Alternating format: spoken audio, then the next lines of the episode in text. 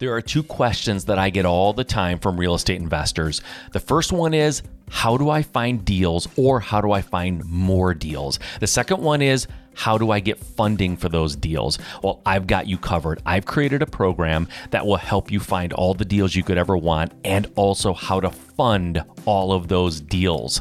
It's called the Real Estate Find and Fund Blueprint. That's right, it's a blueprint that will teach you how to find those deals and how to get them all funded. If you go to findandfundblueprint.com, you can check out the details. You can get signed up. It's a four week program. I have designed it specifically to make sure that you leave that program with 100% confidence that you can find deals and get them all funded. It's by far the biggest problem that real estate investors have, and they've always had this problem, and I'm here to solve it for you. I want to get right down into it. We're going to get into the weeds and talk very, very specific about finding deals and getting them funded. Go check it out findandfundblueprint.com. I can't wait to see you.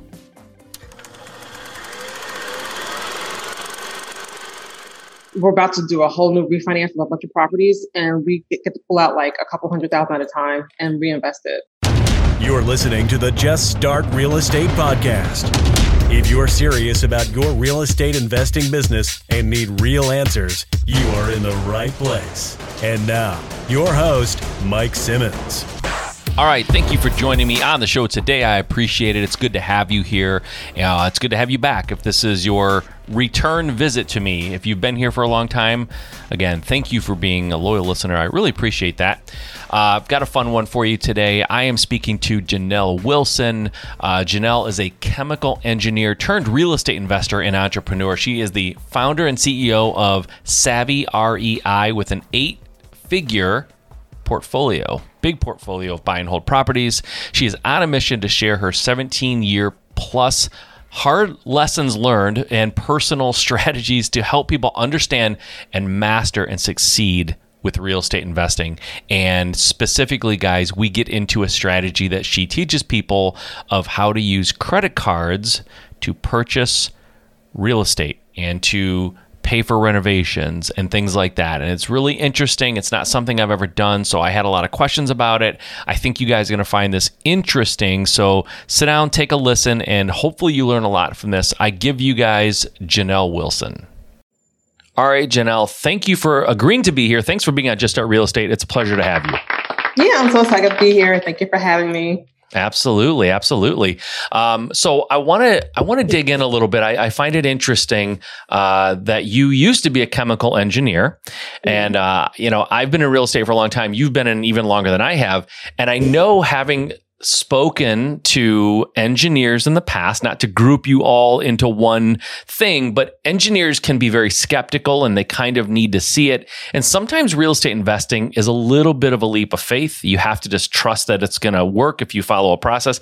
And so, um, as an engineer, I'm always interested what got you interested in real estate, uh, you know, when you were a chemical engineer. They, those two worlds don't seem to necessarily mesh. They don't. Well, it's funny because a lot of investors who I'm friends with, they happen to be engineers. Really? And it wasn't that I met them as engineers first. No, I met them as investors first. Okay. And then they happen to be engineers. We're like, ah, we're engineers. Yeah. Oh, that's so awesome. I think that engineers actually have a knack for investing. I And think I they, I think they're great at due diligence, and for sure they're great at they're great at the stuff that most entrepreneurs are bad at, which are the details, which is which is Yes. awesome.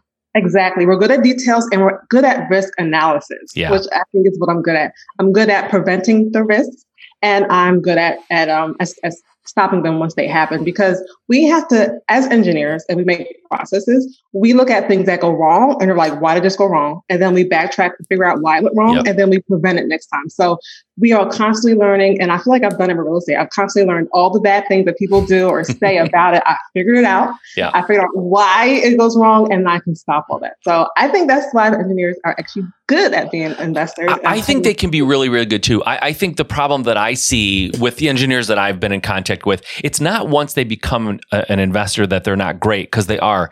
It's it's crossing the threshold and making that jump into doing it because of the risk analysis. Ah. Sometimes the risk analysis prohibits it. Just there's There's Okay. things that that, That scare sense. them. Yeah. Because I was I was I was thrown into it. Okay. Okay. Well, that makes sense. Yeah. So, how were you thrown into it? I'm curious. Yeah, so my dad had duplex in Philly and he had it as a kid and it was across the street from my grandmother's.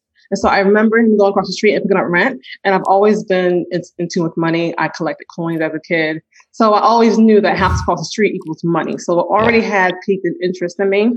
And then as years went on, um, my parents got divorced and he kind of let the property go. It had been abandoned for over 10 years. And then while I was in college, my grandmother called me and told me that the house was going up for sheriff sale. And if I wanted, I had to come save it. So what I did was I got a student loan and I paid the back taxes and uh, I stopped the sheriff sale. Hmm. Now I went back to school. I finished, uh, I graduated about six months later and I started working as an engineer. And I kind of forgot about the house again, but then my grandmother called me again and she said that the house was about to get torn down. So I went downtown, found out all the violations, and as I read these violations off of me, I felt so overwhelmed. I remember this like yesterday because it has this feeling, and um, I was like, "How am I going to fix it?" I mean, I knew it was a total rehab. The roof had been bad for years, so yeah. the wall in the back was collapsing. The joists inside were rotten, and so I knew it was in bad shape already. So as I reading these violations off to me, there was a contractor there, and he was like, "I can fix all these things for you." I was like, "Really?" Wow. So um, I got a cash advance, which I don't recommend, but that was all I knew at the time. You know, Yeah. When I was in school, I got a student loan was all I knew, and then I got a credit card, cash advance. So that was another five grand. So at that point, I'm into this house thousand dollars, and I'm like, "What do I do now?" I started getting estimates. All the estimates were crazy. I couldn't afford it. I felt like I was at crossroads, and I thought that I should sell it. So I got a, I got, I got an offer for forty five thousand dollars, and I thought to myself, like, does this person know the condition? Like, you can barely walk in there. Yeah. And I was like, yeah, that they understand. So I thought to myself, wow, if someone would spend forty five thousand for house, because I thought it was worth maybe like twenty thousand. Yeah. So since he offered forty five thousand, I thought, you know what, maybe I should keep it. So that's what I did. So I, I'm gonna keep it. I'm gonna figure this thing out Wow. serendipitously, my mom's a hairdresser and she had a client who has a house around the corner from the property. She had just got a, um, home equity loan and they did a drive-by appraisal. This was in 2004. Okay. Yeah. And- Yeah. That makes sense. did a drive-by appraisal and she got $70,000. I was like, oh my gosh, this is my answer. So what I did was I got new windows, I got a new door, I painted the outside and we did a drive-by appraisal. Did a appraisal for $70,000. I got a loan for 63. Wow. The next, the next hurdle was that there was mortgages, liens, water bills, all kinds of stuff owed on it. I had to pay about forty-five thousand, another forty-five thousand. So good thing I didn't sell it because if I did, I would have walked away table with nothing. So um, I paid all that off. I had about twenty thousand left over. That same contractor, he offered to fix it up for about twenty-five. So I went through the normal problems with the contractor. He disappeared. I had to find Mm. someone. Um, but it took me about eight months to get it all done.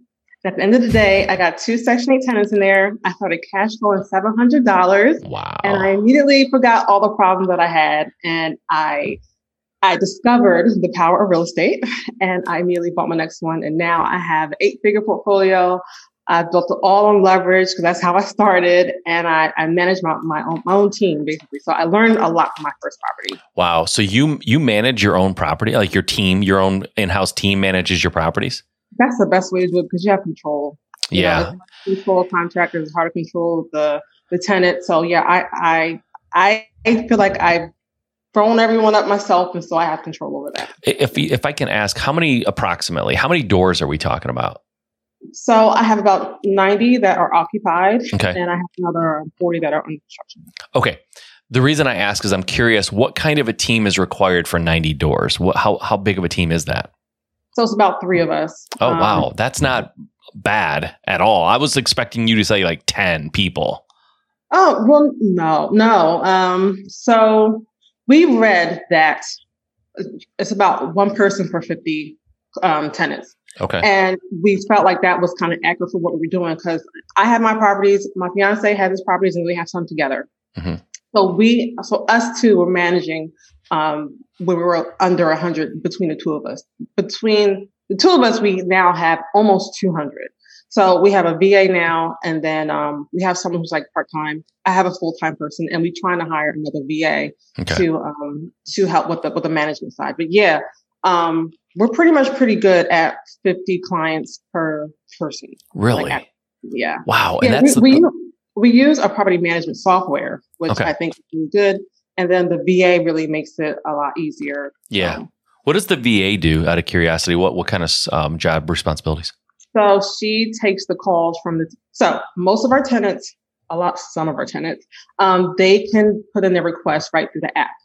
Then we have the older ones who aren't really tech savvy, and I get Yeah. it because I'm like on the brink. I'm, I'm, I'm like I, I really like the software myself. And if it wasn't for my fiance who, who's into systems, we probably wouldn't be at this many because I don't like I don't like software either. So Yeah. I probably would have been capped when I hit. Um, it was when I had about 20 properties that I felt like I couldn't do them on myself. Yeah. So, um, so she takes the phone calls for the maintenance, and she puts it in the system, and then um, she has like a chain of command of people that she calls for maintenance. Okay.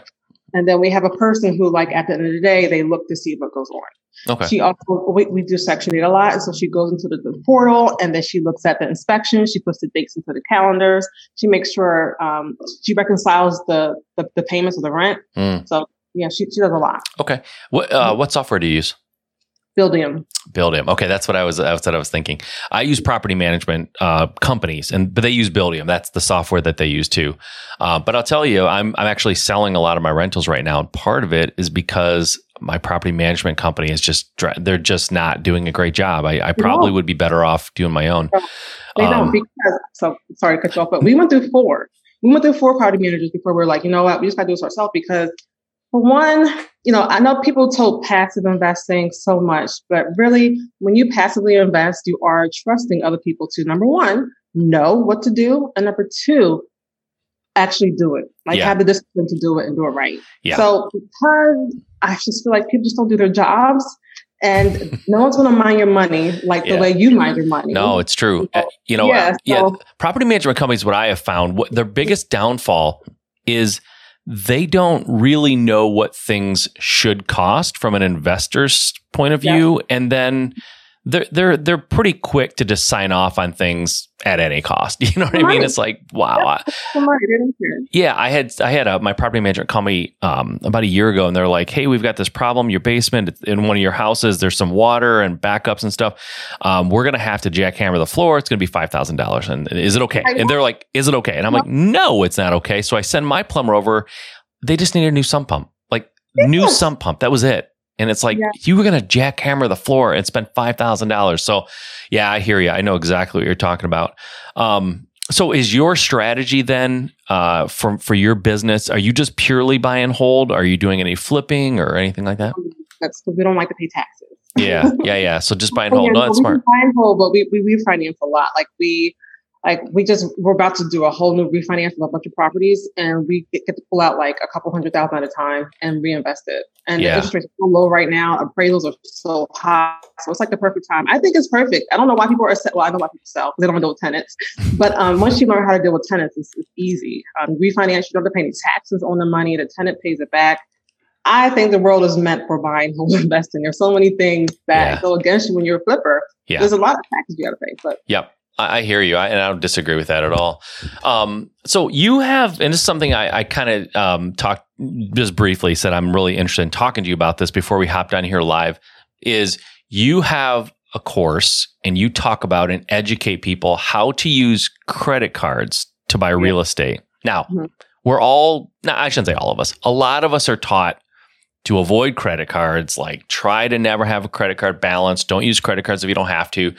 Um, but you're leaning into it and saying, no, use credit cards, right? And as someone who's never really, I shouldn't say I never have. My first deal I ever did, part of the the rehab was credit card. I just got it. I went into credit card debt to do it because I just had no other money. I didn't know what else to do, uh, and it worked out. I made money. It was great, but I've never used credit cards since then. Tell me why using credit cards, and more specifically, how using credit cards is Yeah. is a good idea for investors. well, credit cards are like the easiest no doc loans you can get. You fill out application, you get approved instantly online. So for, for number one, they're easy, and number two, they offer zero percent balance transfer offers. And with those balance transfer offers, a lot of people they get checks in the mail and they throw them out. But if you stop and read them, you'll see that you get zero percent of you know balance transfers, which can be a, a check into your account or a transfer into your account or you know paying off another car whatever and it's 0% for 12 18 months just to pay a 3% fee So they are great because they're easy to get and the rates are low. The only downside is that their payments are high. So for like a, 50, a house that's fifty thousand dollars, your payment might be two hundred and fifty dollars versus a credit card. It will be seven hundred and fifty, depending on the card. Right. But um, the way you work that into your your budget is you make your interest payments part of the budget. So say you have a card that you have fifty thousand dollars on, your rehab is forty thousand. You make sure you you allot ten thousand to go to cover the interest payments until you get through your rehab, until you can refinance and pay it back. Okay. So when you when you when you do you do this, I assume you're doing it because you're teaching yeah, and advocating yeah, it. I, I still do it, even though I have a good portfolio. I mean, these credit cards always they come in handy at the last second. I'm trying to, you know, all the costs of, of construction have gone up. So even though I work everything into my into my budget, I'm over budget, and so my credit cards are here to save me. Yeah, so, yeah. And, and so it sounds like uh, what you're doing is you're, you're telling me you have a fifty thousand dollar credit card limit, and the the, the rehab's forty thousand dollars. You're using the other ten to kind of finance the payments until you get this thing refinanced out and it's cash flowing and all that. It's smart because people, you know, I always tell people like just with a regular like hard money lender or whatever borrow more than you need so that the cash flow doesn't become a problem for you and you can use that money for for cash flow and paying back the loan.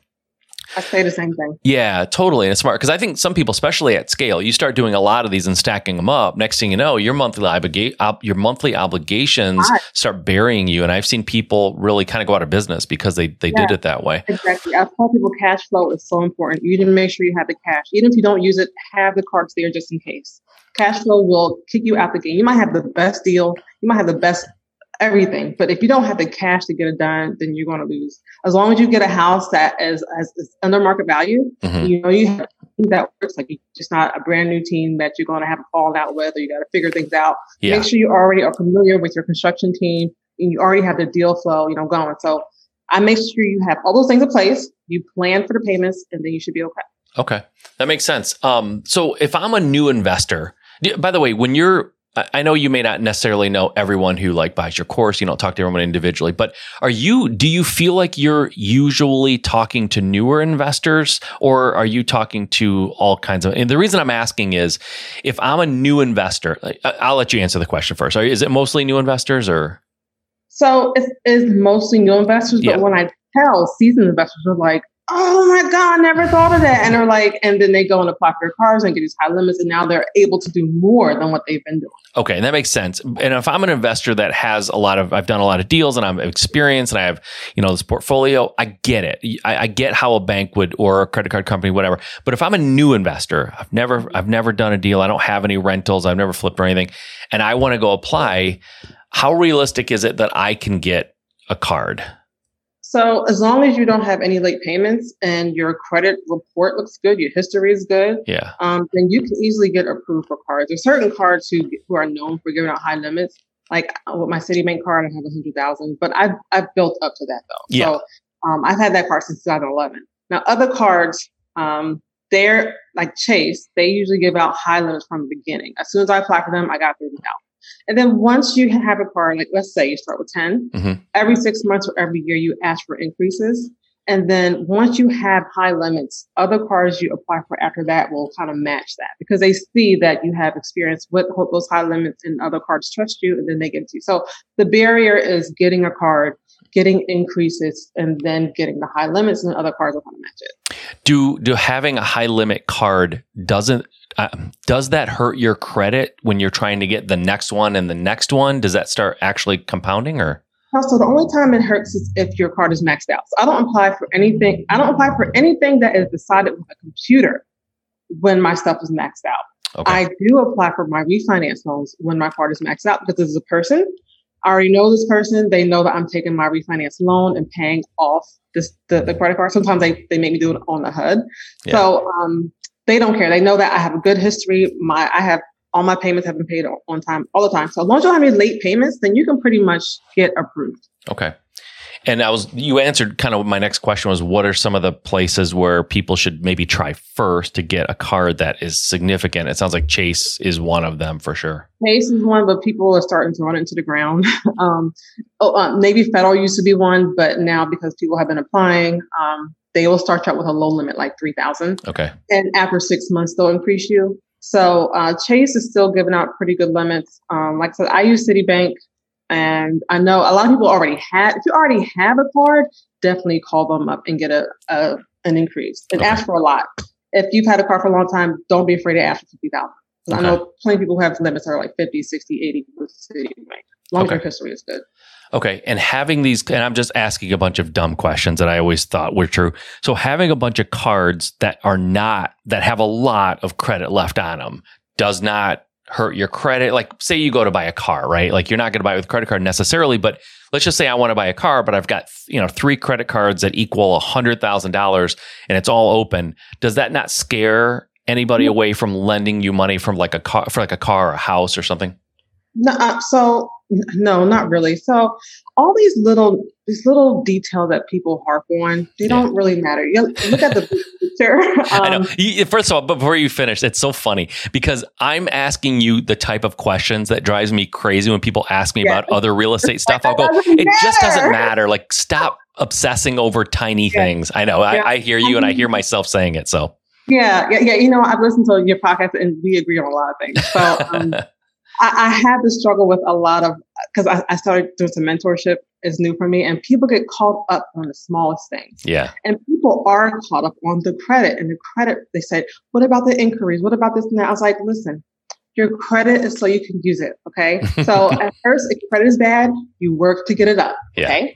And so they get so caught up on leaving it up, leave it at 800. They're like, no, I don't want to ding because it's going to drop eight points. And I'm like, listen, don't get caught up in details, okay? Yeah. Getting a good score is just part of the process. Now that you got the good score, you got to use it. yeah, I hear you. What about business credit? You're talking. It sounds like personal stuff with with your your FICO and stuff. Yeah. Do you talk about business credit at all and trying to create that? Yes, both. Yes, both. So there are things that are circulating right now that people don't want to have this on their personal credit report, and they don't want a personal guarantee. Yeah. But with credit cards that don't make you prove your finances or anything, you have to have a personal guarantee.